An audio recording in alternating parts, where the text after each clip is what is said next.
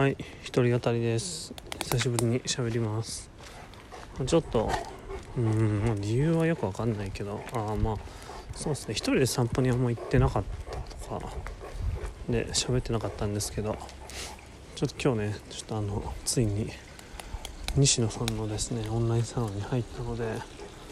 いやまあ 別に内容がどうとかじゃなくて、まあ、毎日更新するの大事だなと思ってちょっと更新していこうかなと思ってます。うんまあちょっとですねやっぱコロナの影響っていうのはまあちょっとまたやっぱりこう人が増えてきたかなというところで、まあ、できることをやっていこうというのは大事かなと思いますので、まあ、こういう情報発信というか こちらの状況をひけらかしていったりですね。あとは何？まあできることをですねやっていくというのを大事にしようかなと思っています。うんまあいろんなタイミングなんですよね人生。いや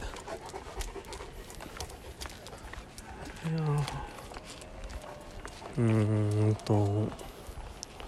まあ、今ちょっとシェアハウスをですねやるっていうプロジェクトを、まあ、本格的に動かしてみたいと思いつつ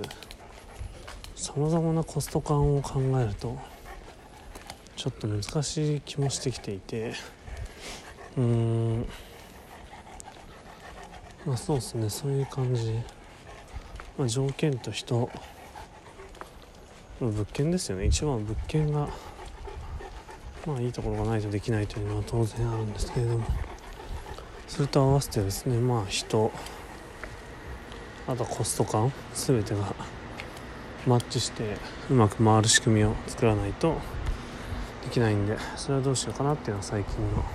まあ、ちょっとした悩みですね。もう一つはやっぱりカレー屋ですよね。まあコロナの影響がまたまたこうブーストをかけてじゃないですけど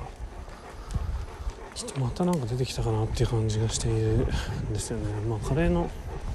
カレー屋のオペレーション自体はですね徐々に整理していって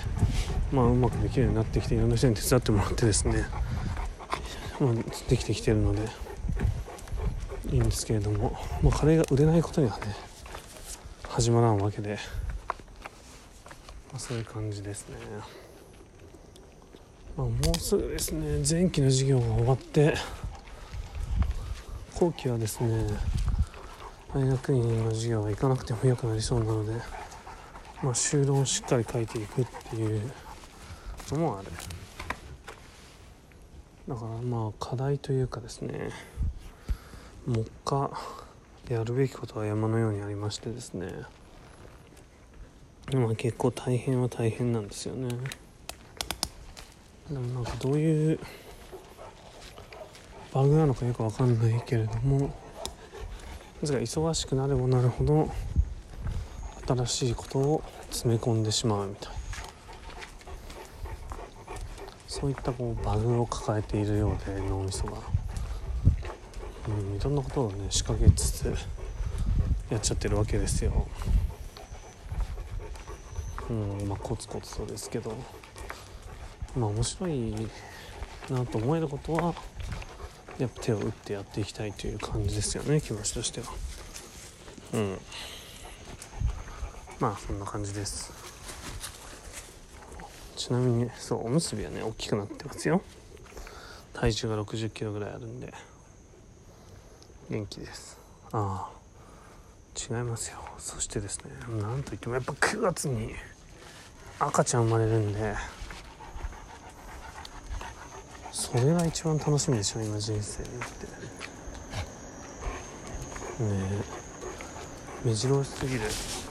まあ、コロナでですね なんかとんでもない地になってるようですけど実は僕にとって結構意味深いというか、まあ、きっかけ深いものがいろんなことが起きているということですね。はい。以上。